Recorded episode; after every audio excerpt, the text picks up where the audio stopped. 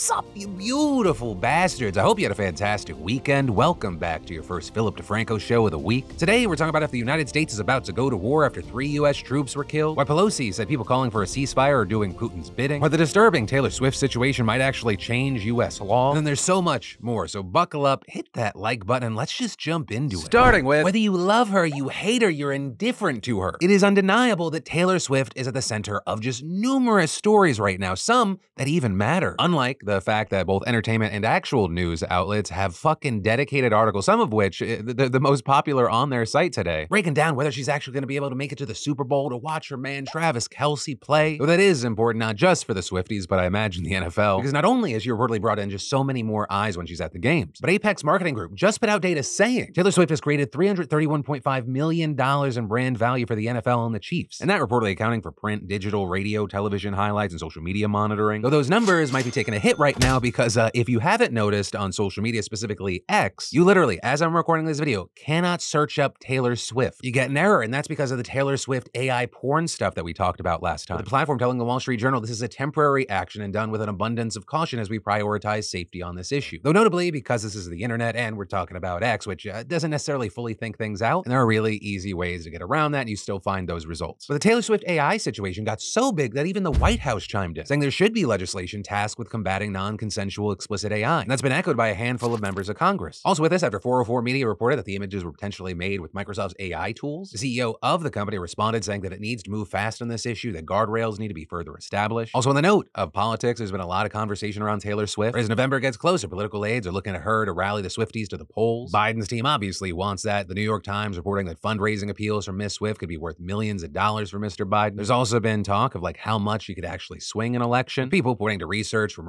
Redfield and Wilton Strategies has found that 18% of recipients would be more or significantly more likely to vote for a candidate that she endorses. Though not as talked about, 17% said they would be less likely. So still very meaningful, but possibly overstated. And then the other shoe has officially dropped, and that whole George Carlin AI situation. With George Carlin's estate now officially filing a lawsuit against Dudesy, which is that AI podcast that published a George Carlin AI special called I'm Glad I'm Dead. That special generating a lot of backlash. Most of the comments on our video are about how it was disgusting, though you did have some Dudesy fans showing up saying it's not like that, saying that it's more of an experiment being at the mercy of AI, saying Will Sasso is actually freaked out by it. But regardless of that mindset, his estate is now claiming that the special amounted to copyright infringement by using Carlin's material to train the chatbot without permission, them seeking removal of the special and damages. So notably, the special is no longer viewable on YouTube as it was switched to private sometime after the suit was filed. A suit that is specifically filed against both co-hosts of the Dudesy podcast, right? Will Sasso and Chad Kultgen, though it also includes others involved with the AI program and creation of the special. With the lawsuit arguing that the special also hurt Carlin's reputation. And Carlin's daughter Kelly saying in a statement that quote George Carlin in that video is not the beautiful human who defined his generation and raised me with love. It is a poorly executed facsimile cobbled together by unscrupulous individuals to capitalize on the extraordinary goodwill my father established with his adoring fan base. And this is there are claims that this special was actually not made by AI, or with a spokesperson for Will Sasso telling the New York Times that Dudesy is a fictional podcast character created by two humans, and that the Carlin special was quote completely written by Chad Kultgen. Though Kultgen's team didn't confirm that to the Times, nor was there any clarification about how Carlin's voice was made. But notably there, the complaint actually notes that whether the special was fully AI, just use AI powered tools or whatever, it does not matter because it was promoted and presented as AI generated and claiming to have resurrected George Carlin with the technology. And really, I I think this is just one example of a, a growing situation. With AI, we are seeing a new wave of lawsuits, and notably, the results of these lawsuits are largely going to determine what this whole fucking landscape looks like in the coming years. But as we wait to see how this plays out, how do you think it should? Like, do you think the George Carlin estate is in the right here, or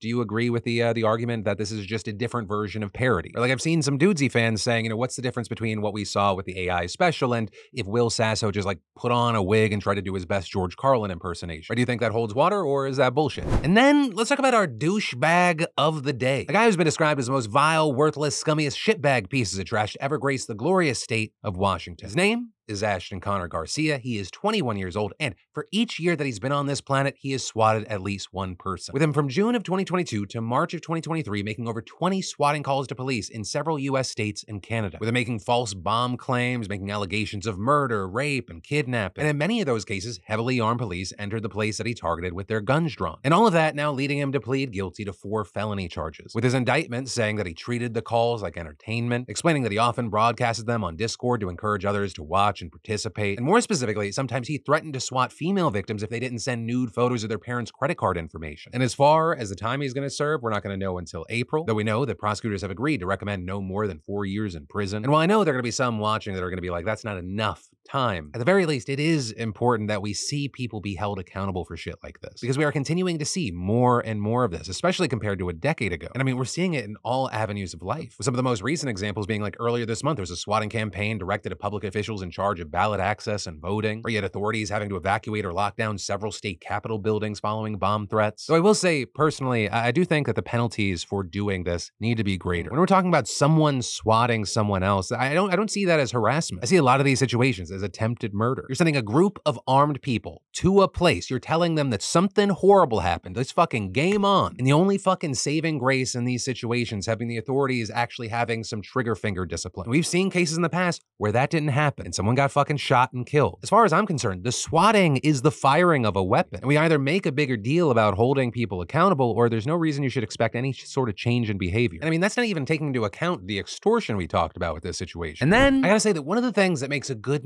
night's sleep for me is my bed. More specifically, the sheets on my bed. There's nothing like crawling into the most comfortable sheets I've ever experienced. Like you need these in your life type of comfort. And thanks to today's sponsor, Cozy Earth, this is the brand giving you the softest, most luxurious feeling fabric guaranteed. I'm not kidding. You don't love Cozy Earth sheets? You have a hundred days to get your money back. But also, I can't imagine you not loving these, and you won't stop there. Their athleisure products is like taking the bed with you during your day. They feel as soft and cozy as the sheets, made with viscose from bamboo. And get this, both Cozy Earth apparel and sheets are naturally temperature regulating and moisture wicking, so you'll stay more comfortable year round. And coming from someone who runs hot, that is a great selling point. Plus, Cozy Earth prides themselves on the ethical production of all their products, and the durable fabric doesn't pill even after continual washing and drying. They just keep getting softer and better and more comfortable. And hey, with Valentine's Day approaching, this would make a great gift for both of you. All you do is go to cozyearth.com slash DeFranco and enter DeFranco to get up to 35% off at checkout. That's cozyearth.com slash DeFranco cozyearth.com slash DeFranco. And then in political news, let's talk about this Nancy Pelosi Gaza ceasefire Russia controversy. Right, it all stems from Pelosi doing an interview with State of the Union host Dana Bash. With Pelosi being asked, are Democrats worried that younger voters, Arab Americans, and progressives might stay home instead of voting for Biden in 2024? And Pelosi responded by saying that she had been the uh, recipient of what she called the exuberances of anti-war demonstrators. So arguing as a result that she knew the feelings they have and adding. But we have to think about what we're doing. And what we have to do is try to stop the suffering in Gaza. This is women and children, people who don't have a place to go. So let's address that. But for them to call for a ceasefire is Mr. Putin's message. Mr. Putin's message. Make no mistake, this is directly connected to what he would like to see. I think some of these some of these protesters are spontaneous and organic and sincere. Some I think are connected uh, to Russia. When Bash asked if Pelosi thought that some of the protesters were Russian plans, she responded, "These are plans. I think some financing should be investigated, and I want to ask the the uh, uh, FBI to investigate that. Now, uh, to be totally clear, right now there is absolutely zero evidence of what she's saying. But it is true. Russia has called for a ceasefire, but so have a ton of other countries. In fact, the U.S. is increasingly alone there, with there being 153 countries voting for a ceasefire at the UN back in December. So we're talking nearly three in every four members supported the ceasefire. In fact, only 10 nations voted against it, including the U.S. and Israel, and 23 abstained. And even that vote came in response to the fact that the U.S. had vetoed a nearly identical resolution days before. And so, unsurprisingly, given the whole situation, Pelosi has gotten a ton of backlash for her comments. People arguing she's trying to undermine and delegitimize widespread calls to end the bloodshed. Some saying she's effectively calling for the criminalization of protesters. And that, including the executive director of the Council on American Islamic Relations, who described her claims as delusional and adding that her call for the FBI to investigate those protesters without any evidence is downright authoritarian. And so for me personally, I'm left just wondering why Nancy Pelosi would say what she said in one of the dumbest and most insane ways possible. Right? Because without a doubt, Russia is an election meddler. As we've seen in past elections, they want Americans divided. They want Americans at each other's throats for chaos to prevail. In short, looking at the 2024 election, Putin would obviously like to have a Trump presidency over a Biden administration. That American money for Ukraine 100% confirmed dries up, easier for him. And while a Pelosi spokesperson later tried to clarify her comments, saying that from her decades on the House Intelligence Committee, the former speaker, quote, is acutely aware of how foreign adversaries meddle in American politics to sow division and impact our elections, and she wants to see further investigation ahead of the 2024 election. For her to say that people calling for a ceasefire, they are just repeating Putin's message, that's just fucking lunacy. Because for most people who want a ceasefire, when they find out, oh, Putin also wants a ceasefire, it's more of a, uh, the worst person you know just made a great point sort of situations. And it doesn't change the fact that while many people like myself belief that Russia would want to agitate the situation here in America, right? Put more gas on that fire. What Pelosi ends up missing, or at the very least appears to be missing, wording things the way that she did, is that there was already a fire. The call for a ceasefire is a majority popular opinion and movement in America. So saying that the people that are calling for it are just doing Putin's bidding is bananas. But hey, uh, another day, uh, another Democrat further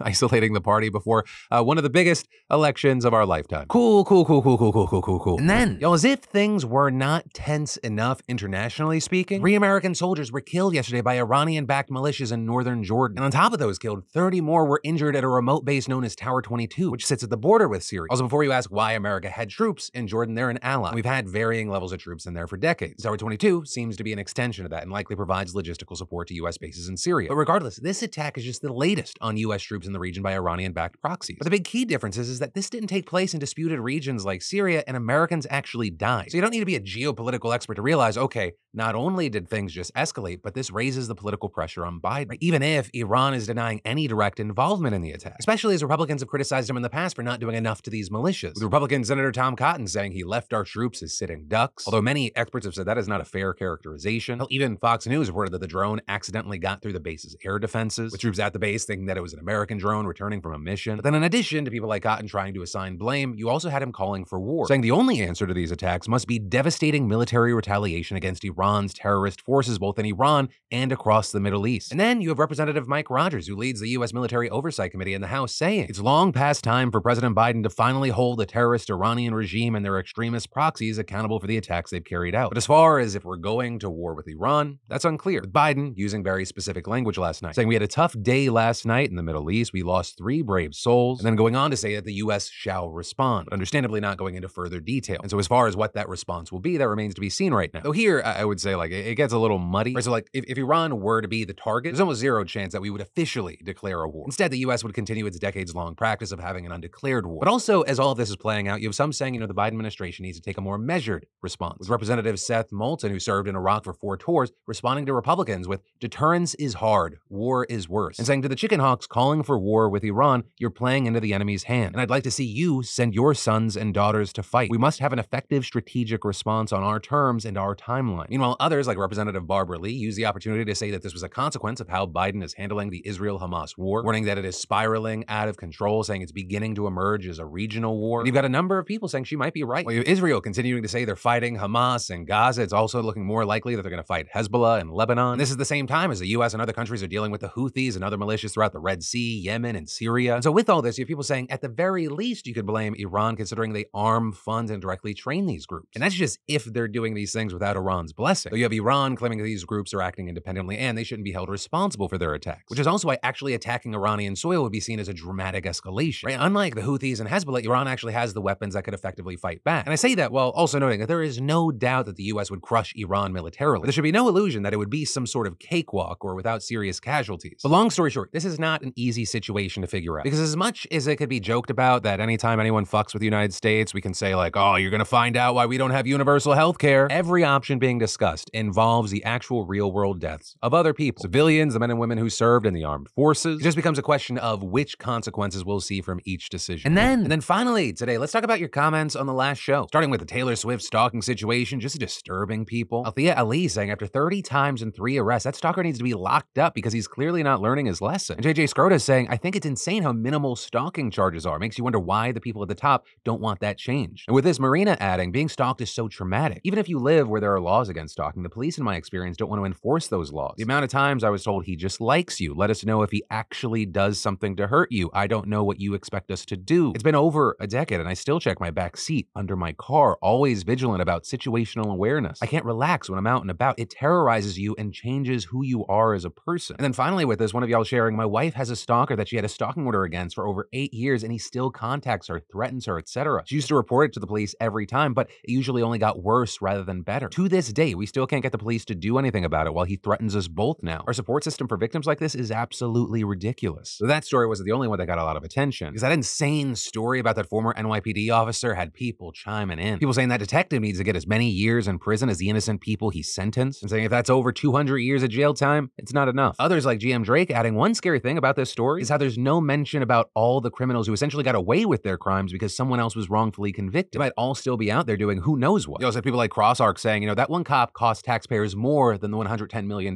mentioned in the story, saying it doesn't count the taxpayer dollars that paid the cop's salary. Others adding the extra court costs of having to do retrials, the extra costs of reinvestigating all the cases, the money we paid to defend him in court. And all of that is in addition to, you know, I, I know in these situations we try to put a price tag on the time, but all of the time that all of these people have lost to actually live their lives. Because whether for more nefarious reasons or some fucking dipshit wanted the name The Closer, they got railroaded and wrongfully convicted, which is also why I scattered throughout the comments. You had people saying this is part of the reason why I have an issue with the death penalty. Saying, you know, if one officer can manipulate the court like this in these situations, why not there? And that's in addition to when the court just gets things wrong when everyone's trying their best and doing everything above board. But yeah, there's a lot of interesting conversation happening. It's one of my favorite things about this show. So thanks to everyone that decides to be a part of that. But that is where we're going to end today's show. If you're new here, make sure you subscribe for more daily dives into the news. For more news you need to know that you might have missed, I got you covered right here, or I also got links in the description for you. And of course, remember, my name's Philip DeFranco. You've just been filled in. I love yo faces, and I'll see you right back here tomorrow.